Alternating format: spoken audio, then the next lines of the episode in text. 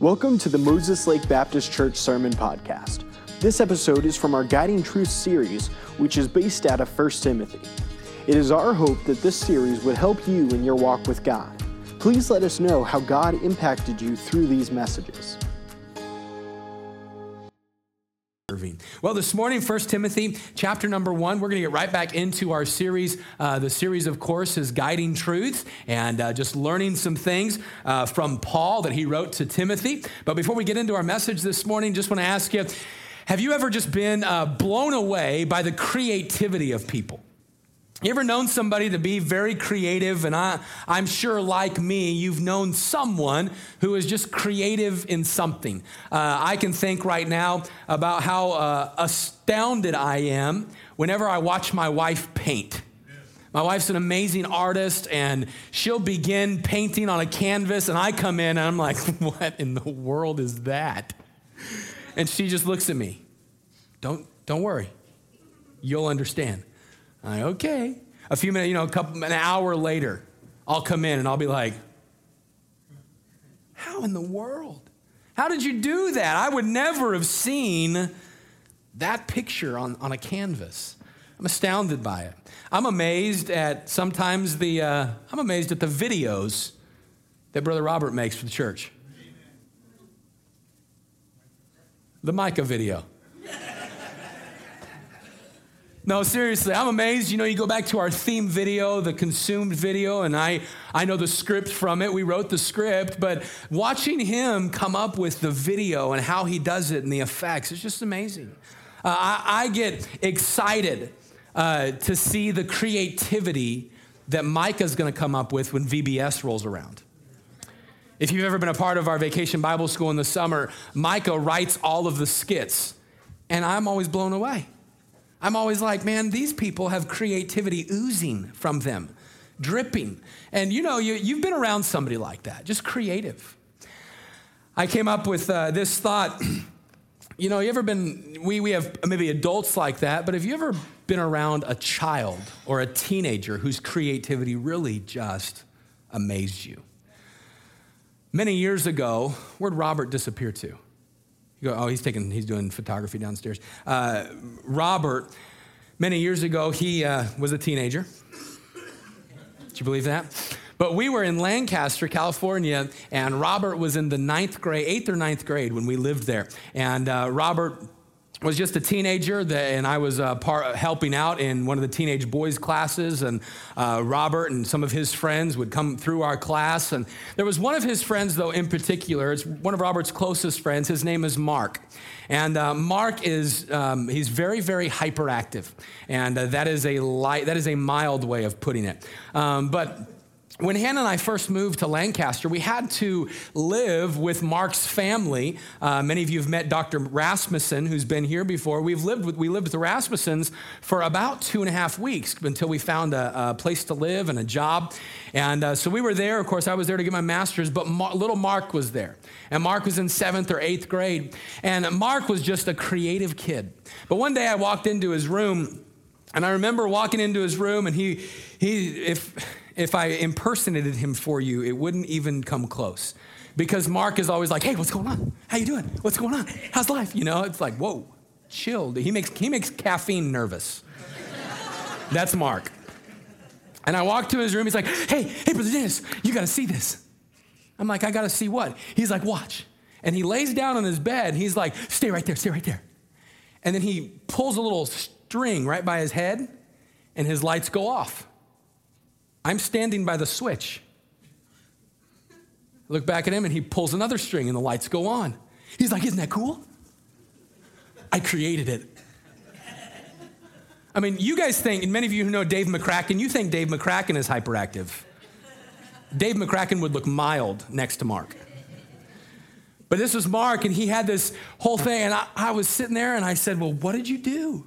And he began to explain. Now, here I am. I was in my 20s going for a master's degree in college, and here's this eighth grader explaining to me how he just came up with this way of strings all going through his room to turn his lights on and off.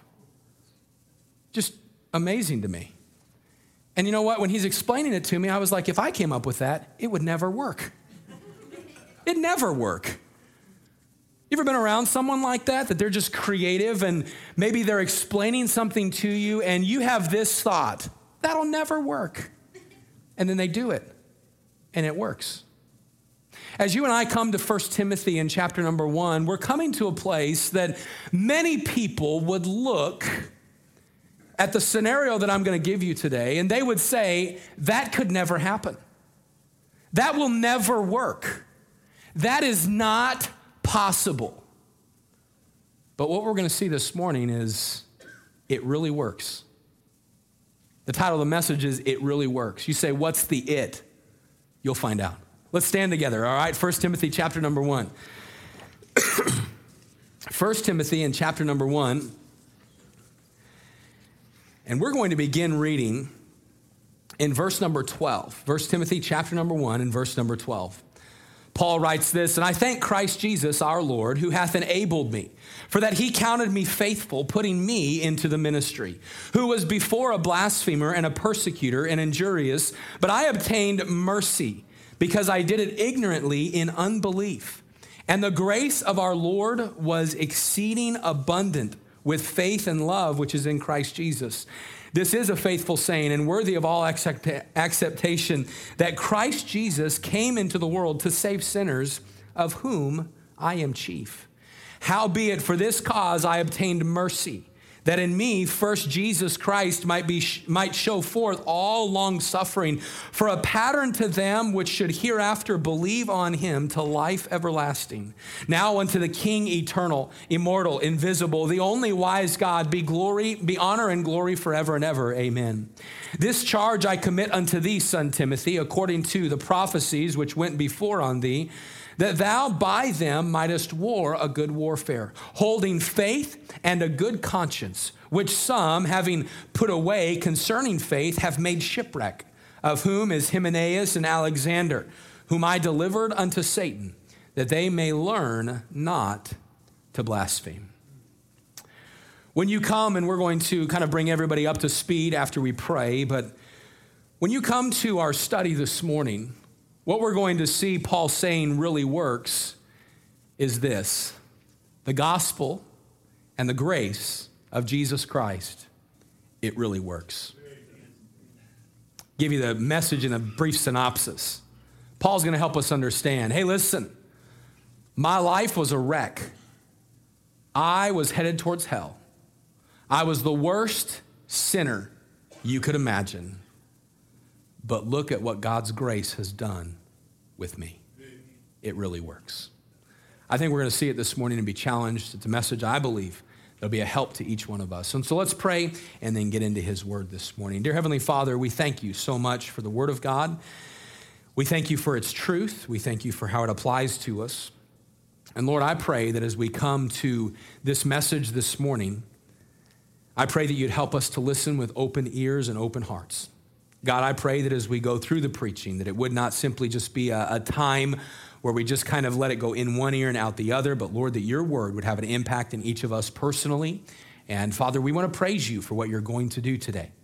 I just uh, surrender myself right now. Lord, would you use me and help me? Help each of us as listeners to be surrendered to you. Now, before I finish my prayer, would you just take a moment in your own heart and would you ask God to speak to you today? Something simple. Dear God, please speak to my heart today.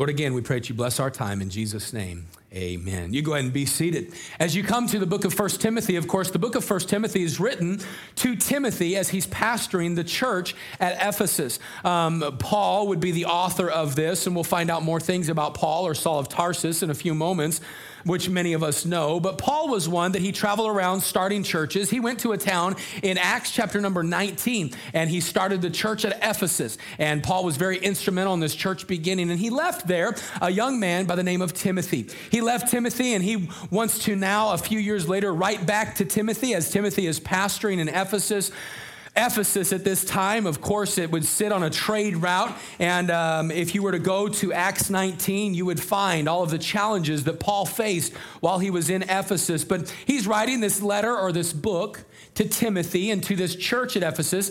And the goal of the book is to help them know how to be a church that follows God and lives for God and loves God, and how to be a Christian that follows God, loves God, and lives God. How to do that in a corrupt culture. You say, well, why would, why would Paul want to write this to them? Paul knew that Ephesus at this time was just a very, very wicked city. If you were to go and look up cities like Ephesus and Corinth and Thessalonica and Athens at the time of the Bible, you would find that they were just uh, um, completely entrenched in sinful practices being a large coastal town, this city of Ephesus, it would see travelers from all over the world. It's a very popular city, not only because of its location, but because of the many cultures that it would appeal to. Often, travelers, they would come from all over and they would want to just move into Ephesus. So they would move in and they would bring with it their culture and their sin, and they would bring with it maybe the sins of their culture. But the biggest thing that uh, Ephesus was known for was the goddess Diana or Artemis.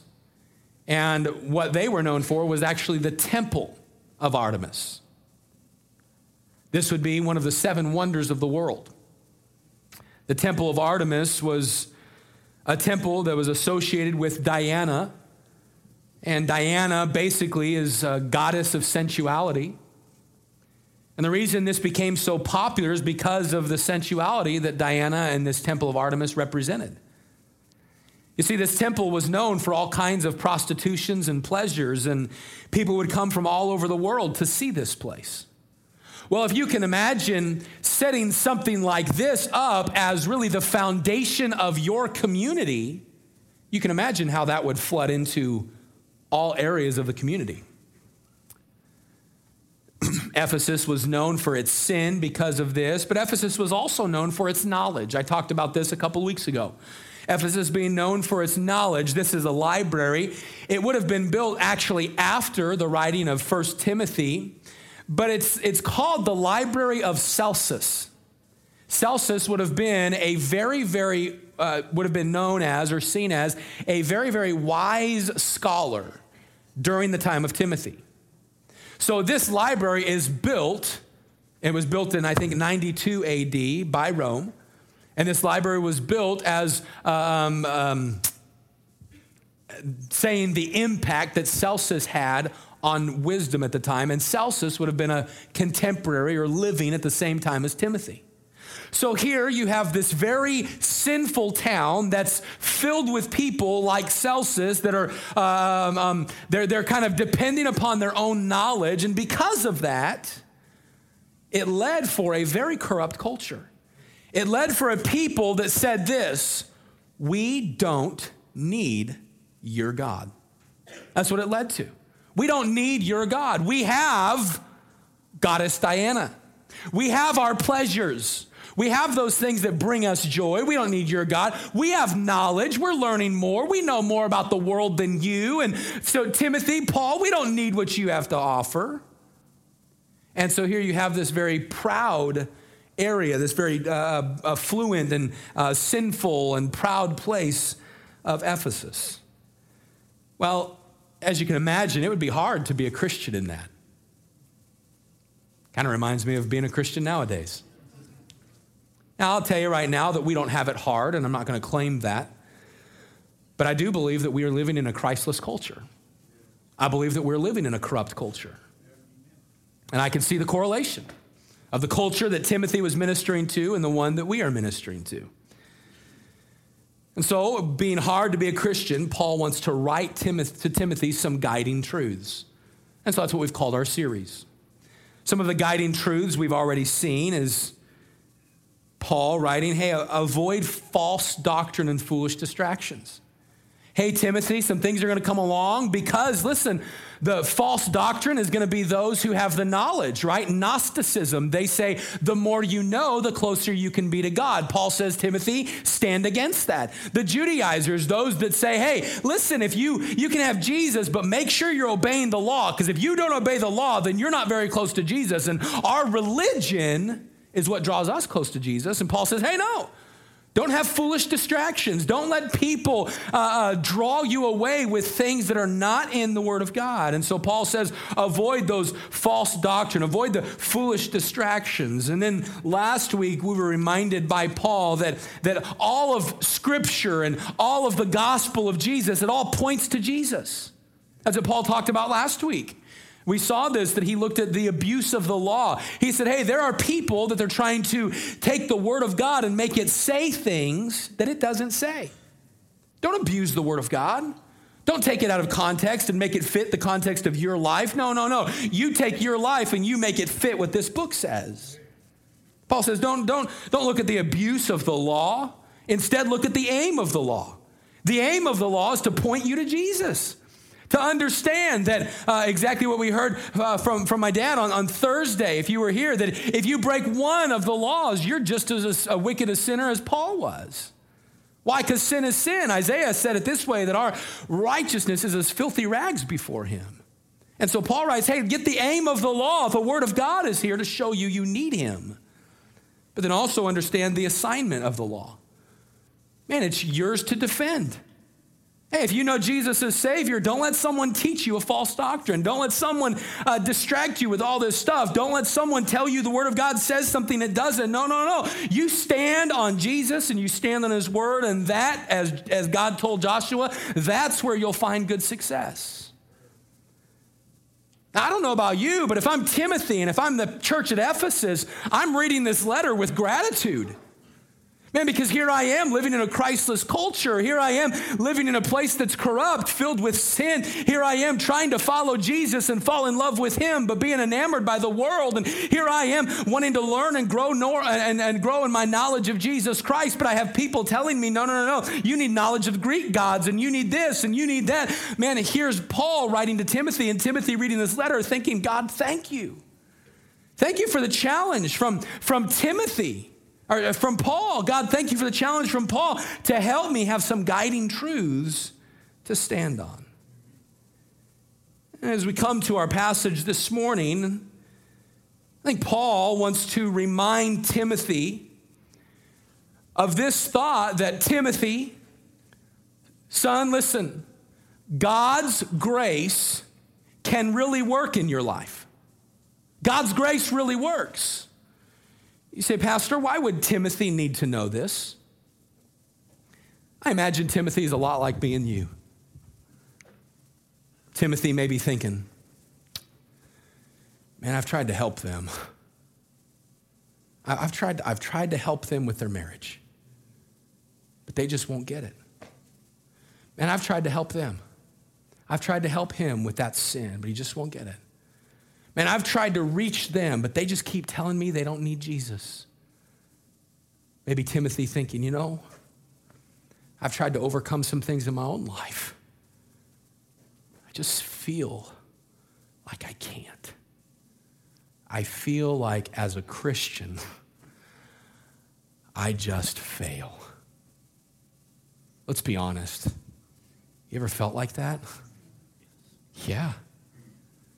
Here I am. I made this decision. Here we are. It's January 27th. And I remember January 1st, I said, I'm not going to miss a day in my Bible in the new year. And here we are, four weeks into the year, and I think I've read my Bible one day a week. Now, that's not what I'm saying, but that's what someone might be saying. And I'm not saying that in a, in a, gloating way. I'm saying the Word of God should be consistent in our life. But sometimes we look at where we, I, I, I told God I'd witness to my coworker and I haven't done it yet. I've told God I would do this and I haven't done it yet. I, I thought I could overcome this sin and I just can't get it. Can I tell you from Paul to Timothy, we're going to get a great message today. Here's the message God's grace really works. It really works. So I want you, if you would, to take your Bible and notice with me I got to skip through some, I, I, messed our verses up and I apologize. I want you to notice with me this, this thought that it really works. I want you to see, first of all, what I'm calling God's grace in action. God's grace in action. As you go to verse number 12 down through verse number 16, as we come to these verses, we read Paul giving praise and thanks to God for putting him into, the ministry. Verse number 12, Paul said, And I thank Christ Jesus our Lord, who hath enabled me, for that he counted me faithful, putting me into the ministry. Paul just has this first thought. The thought is, Hey, I want to thank God for putting me in the ministry. And you say, well, that's good. Paul should have some gratitude. But notice verse 13, why Paul has the gratitude. Verse number 13, Paul says this who, speaking of himself, was before a blasphemer and a persecutor and injurious or injurious.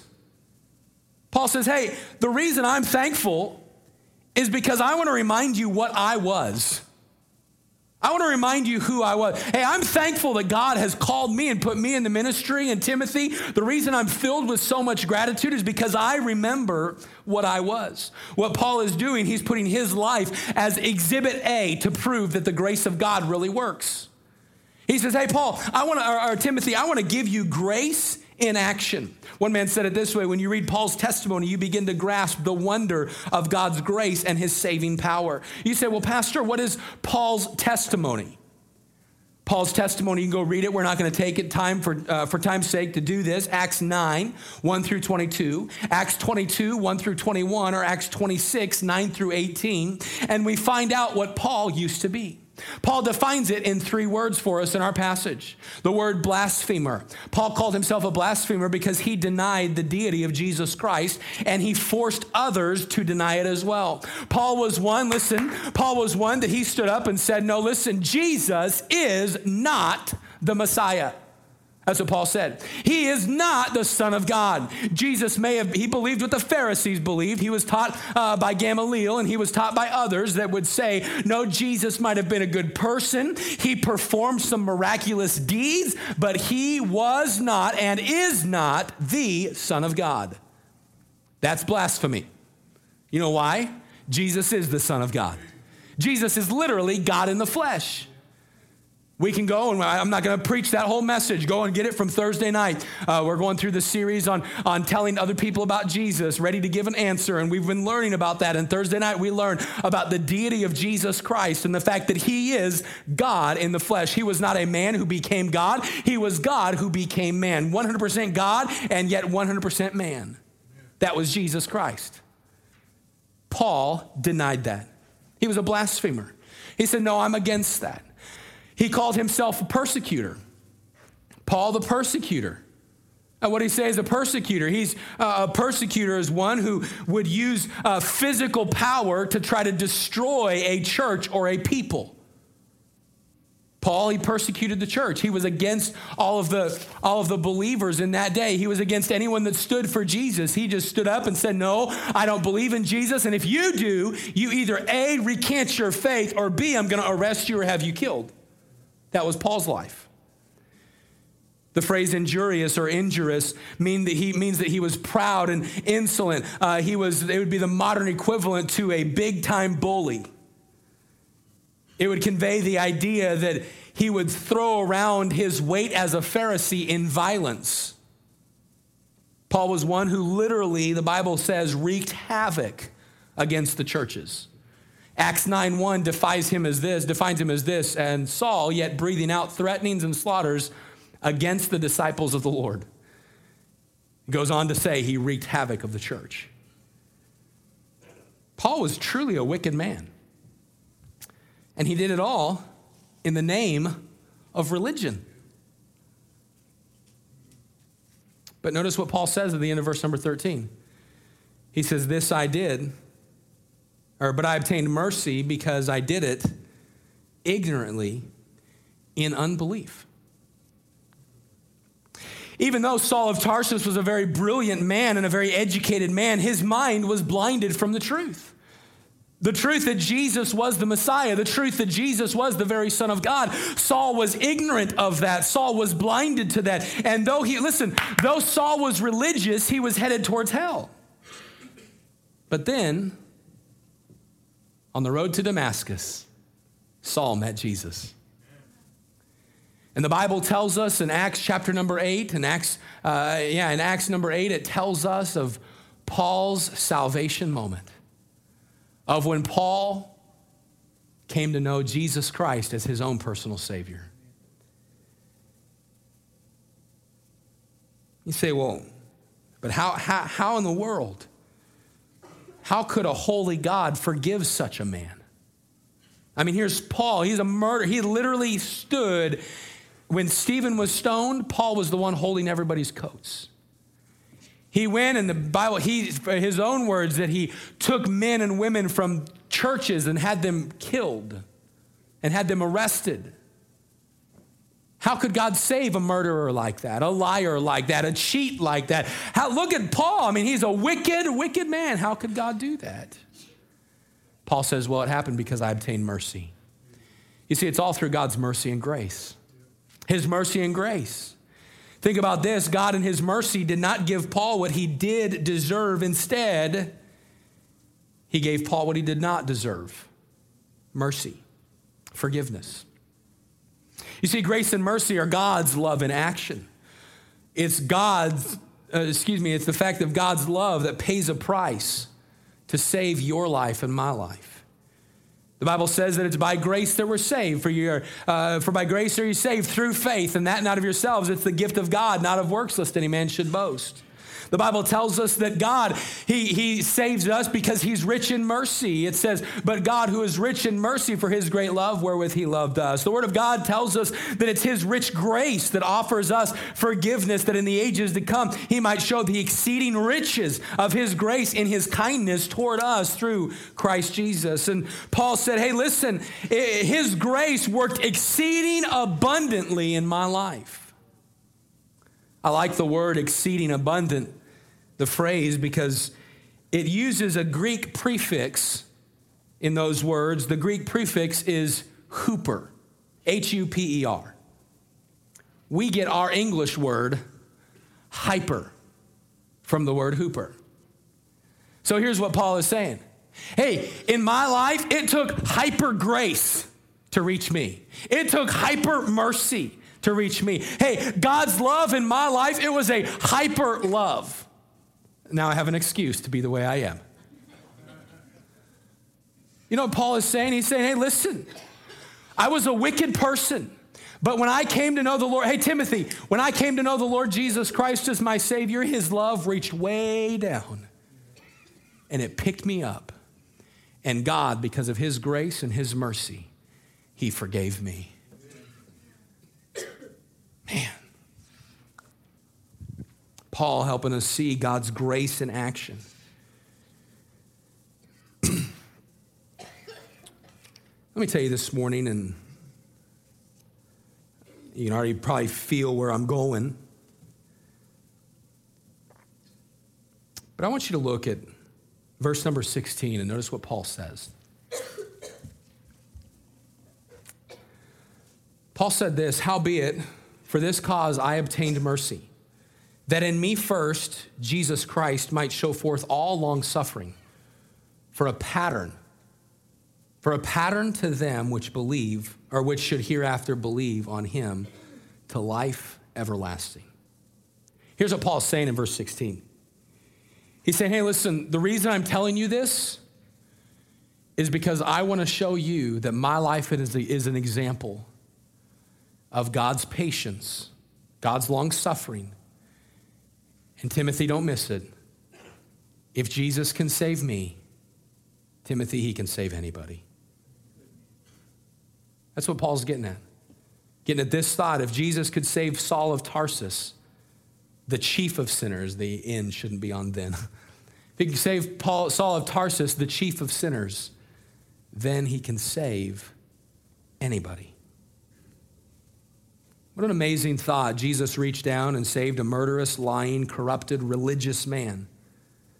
And Paul's saying if he can save me, he can save anyone. Can I tell you that you might be here and you might not know Christ as your Savior, and your excuse might be this Pastor, you just don't know what I've done. You don't know what I've done. I remember standing on the doorstep of a man that got saved in as a part of our church a number of years ago. And he was a military veteran, and I was giving him the gospel. And he said, Dennis, that sounds great, but you don't know what I've done. You don't know my life. And I said, Sir, you're right. But God does, and God still offers you forgiveness. And you might be here today and you might not know you're going to heaven. You might be religious. Religion's not going to get you to heaven. You might have been baptized as a kid. That's not going to get you to heaven. You might, well, I go to church. That's not going to get you to heaven. The only way a person knows for sure they're going to heaven is if they have a time when they've asked Jesus Christ to forgive them of their sin and to be their Savior. A time when they, the Bible word is repent, change of mind. When I say, God, I'm heading this direction, and I turn toward you.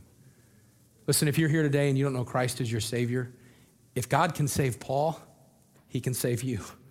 Paul labeled himself as the chiefest of sinners. Hey, I was the worst of the worst, and yet God saved me. What is this a picture of? It's a picture of God's grace in action. But can I say this morning for those of you that, excuse me, that know Jesus as your Savior?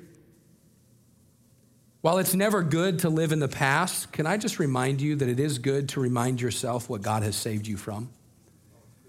Whether you received Christ as your Savior when you were a kid or when you were an adult, every single person can say, I just couldn't believe that He would save me. We reminded out on Thursday of, uh, as I stated a second ago, that breaking one law condemns us to hell. And yet, God, in His mercy and His grace and His love, He offers forgiveness to you free of charge. What a thought. What a thought. You don't have to do anything for it. That goes, that, that's counterintuitive to our uh, human thinking. Because humanly, we think, well, I should be able to do something for it, right? That's why people say, that's too easy. I should be able to I should be able to make right what I've done wrong. And God says, no, you don't have to do anything. I offer it to you freely as a gift. And Paul reminding us, hey, remember what he saved you from. That is God's grace in action. Paul says, hey, Timothy, let me show you God's grace, grace in action. It's my life. But I want you to see, secondly, that Paul wants to point out that because of God's grace, mercy, love, and forgiveness, Paul says this Hey, Timothy, God deserves the glory and admiration. Hey, Timothy, because of what has happened in my life, God deserves all the glory and admiration. Timothy, I'm not telling you this so that you can say, hey, Paul, what a change you've made. No, no, no. Timothy, I'm telling you this because I thank Christ Jesus our Lord because he hath enabled me, that he counted me faithful. Go to verse number 17. Notice what he says. Now unto the eternal God, the immortal, invisible, only wise God, to him be glory. To him be glory and honor, or be honor and glory forever and ever. Amen. It's what Paul is saying. He's saying, hey, listen, all the thanks and praise and all the glory, it belongs to the Lord. Hey, I'm thankful. Why? Because God, He looked down and He saw Saul of Tarsus and He said, I know you're a sinner, but I can use that. I know you hate me, but I still love you. I know you don't deserve it, but that's what grace is. I know you deserve judgment, but that's what mercy is. Hey, Saul of Tarsus, I know you don't know it yet, but I offer you complete forgiveness. And Paul would write, Man, God, thank you. God, thank you. I didn't deserve it. I don't deserve any good thing that you do in my life, but God, thank you. It's all from you.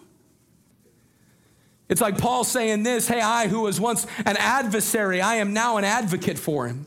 I who was a persecutor, I'm now the preacher. I, one that murdered the believers, am now a missionary teaching believers. I who was once the enemy of the church, am now establishing churches. Hey, God literally changed me from the inside out, and all glory goes unto him. Praise belongs to him. I thank him. I praise him.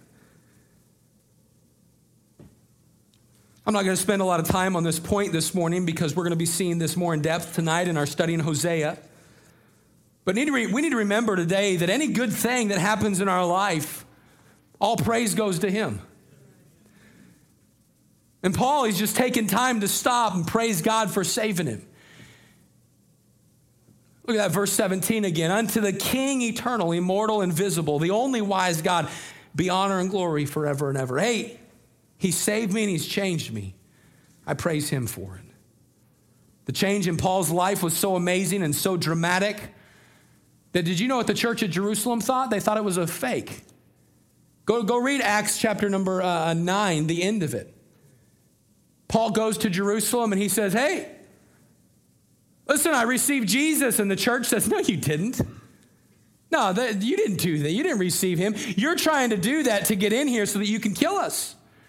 And a man named Barnabas came out and said, uh, Well, Saul, tell me your, your story.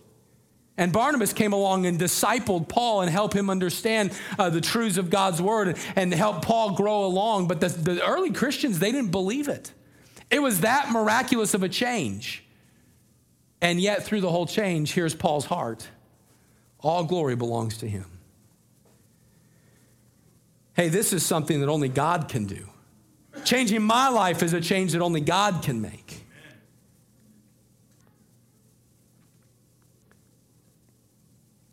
Now, while I stated this a second ago, we don't want to go and live in the past. I think it's healthy every now and then for a person to personally remember what God has done in their life. Can I just tell you this morning that it's only God?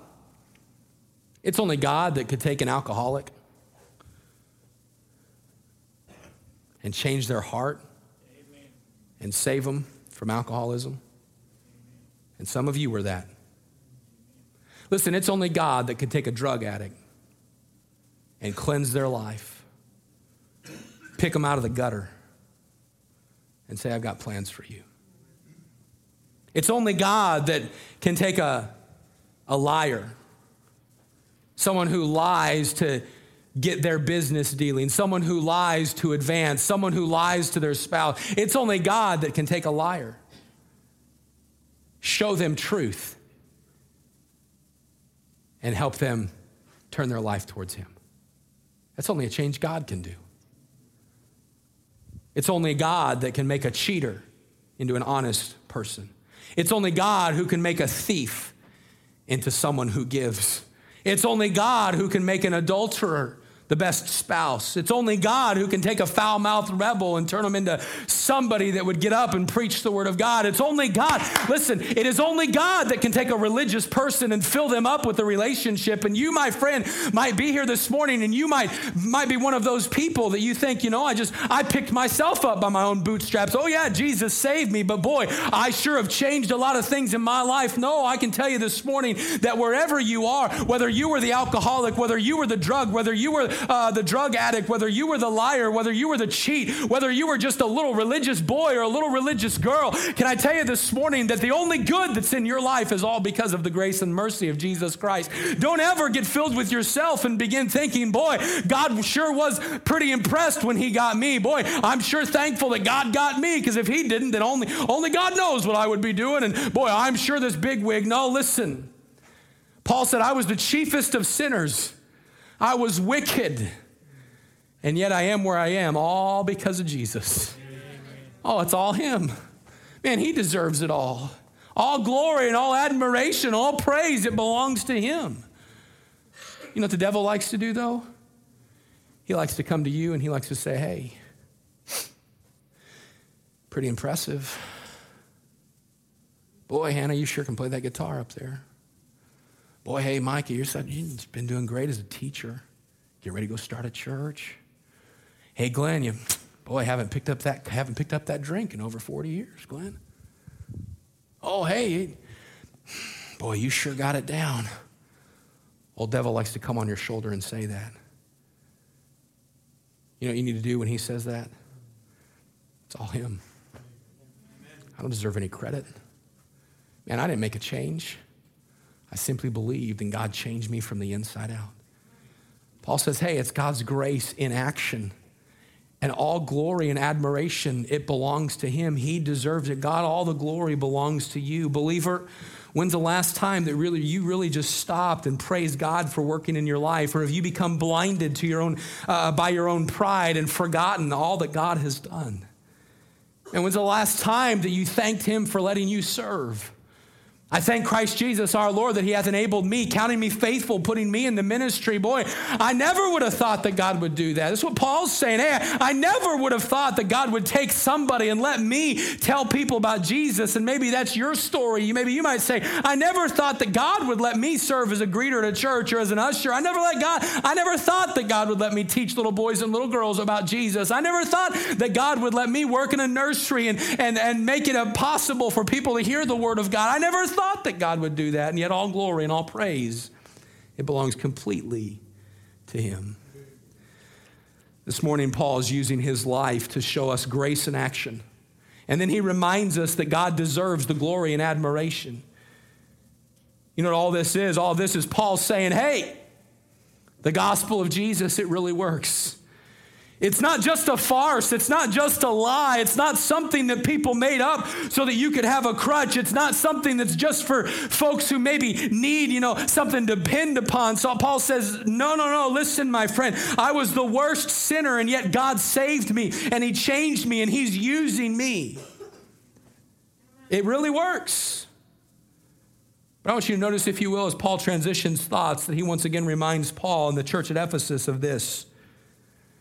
Hey, church, this truth, this truth that the gospel really works, it must be guarded and advanced. Look at verse number 18. He says, This charge I commit unto thee, son Timothy, according to the prophecies which went before thee, that thou by them mightest war a good warfare, holding faith and a good conscience, which some, which some having put away concerning faith have made shipwreck, of whom is Hymenaeus and Alexander, whom I delivered unto Satan, that they may learn not to blaspheme. Very quickly, Paul is simply saying this hey, listen. The reason I'm telling you all of this is so that you can defend guard, and advance this message. Timothy, you're in a war. Be a good soldier, fight a good warfare. But, Timothy, in order to do this, you've got to defend this truth. Timothy, I know things can be tough there in Ephesus, but, Timothy, keep preaching. It really works. Hey, Timothy, stay faithful because it really works. Timothy, Ephesus, they need you to preach the truth because it really works. Paul warns Timothy the only way to succeed is to hold fast to the faith and a good conscience. One man said it this way it's not enough to proclaim the faith with our lips, we must practice the faith in our daily lives. And Paul is writing this to Timothy hey, don't just preach it, Timothy, live it. Because there have been some, they've wrecked their lives because they've gotten away from it. Notice verse 19 and 20. He says, Which some having put away, they put away concerning the faith, have made shipwreck, of whom is Hymenaeus and Alexander. If you go and do some research, you'll find that Hymenaeus, 2 Timothy 2, he's one that he said that the resurrection had already passed. He was preaching a false doctrine. Alexander, 2 Timothy 2, 4, uh, 414, he withstood Paul to the face, preaching false doctrine.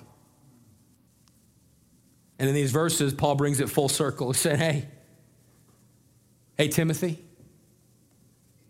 God's grace really works.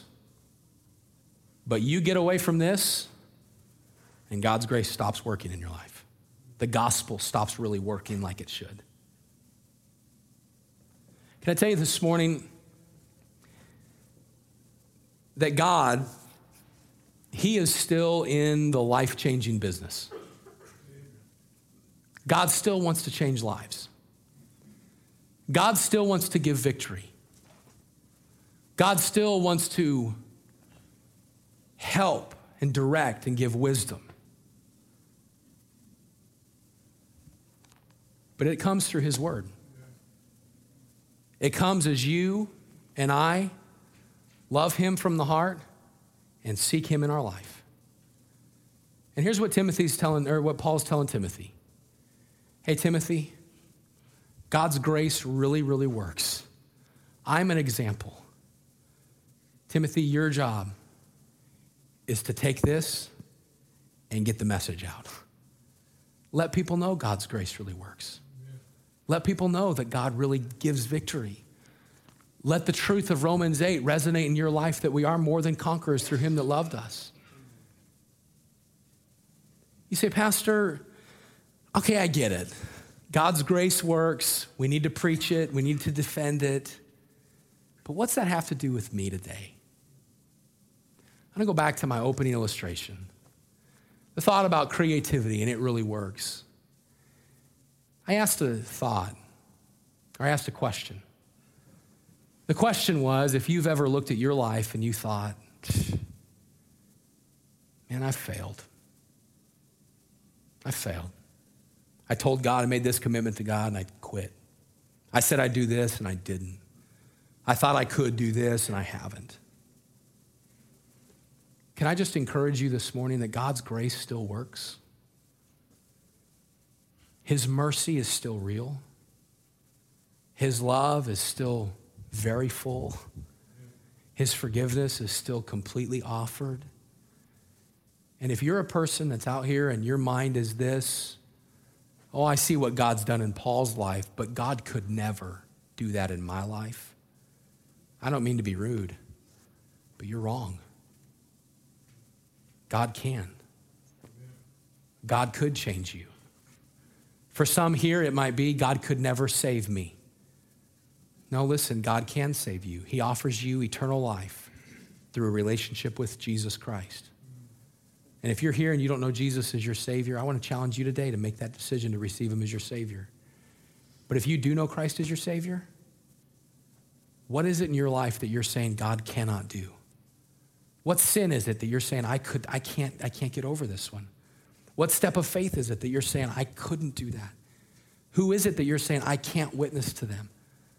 What in your life are you restricting God on, saying, no, God can't do that? Maybe today you'd be reminded from the life of Paul. It works. God's grace is real. And when I say God's strength, we're talking about God's enabling, or when I say God's grace, I'm talking about God's enabling strength. That God can literally work in your life. When you and I walk with Him each and every day, supernaturally, God says, I will take that and I will grow you. I will change you from the inside out. When you look at this, I believe Paul is writing, helping Timothy understand hey, Timothy, it really works. It really works. Timothy, stay close to sound doctrine. Timothy, stay in the truth. Preach the truth. Why? Because it really works.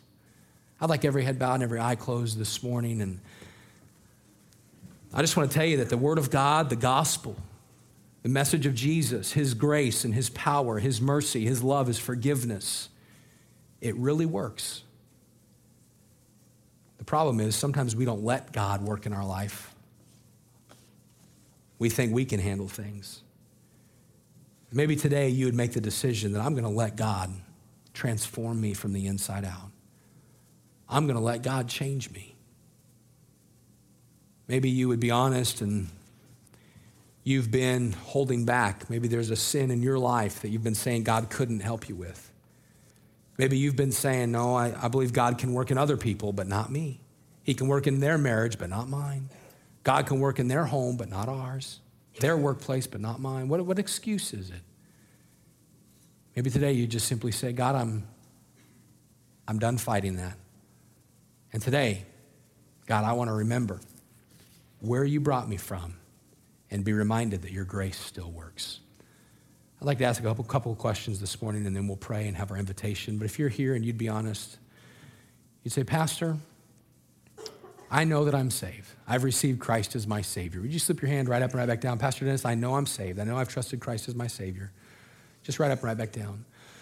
If that's you and you know Jesus Christ as your Savior, today would you make a decision of God, I'm going to start believing again that your grace can work. I'm going to get back in my relationship with you, understanding that you want to work in my life. Maybe you're here, though, today, and you would be honest. You'd say, Pastor, I could not raise my hand because I don't know if I died today, I'm going to heaven. But if that's you this morning, I'm not going to embarrass you or call you by name. But if that's you, say, Pastor, would you pray for me? Because I don't know if I died today, I'm going to heaven. Would you slip your hand right up and right back down? Pastor, would you pray for me? I don't know if I died today, I'm going to heaven. Just right up and right back down. I'm not going to embarrass you. I'm just going to pray for you. Pastor, would you pray for me? I don't know if I died today, I'm going to heaven. If that's you this morning, you raised your hand, or maybe you did not raise your hand, but you don't know that. In a few moments, I invite you to come. We'll take the Word of God, and someone will show you how you can know you're going to heaven. God, I pray right now that you bless our invitation. Help us to remember that your grace really works. Father, I pray that you just help each of us every day to understand that your enabling strength is there. Father, what we need to do is simply build that relationship with you. Get in the Word of God, allowing you to speak to us, enabling uh, uh, you as, and your Spirit to freely work in our lives. And God, I pray that if there's someone that's here that they don't know they're going to heaven, I pray that you'd help them today to come to know you as their Savior. Bless our invitation. It's in Jesus' name we pray. Amen. Thank you so much for listening to this message. If you would like further information about our church, please visit MosesLakeBaptistChurch.com.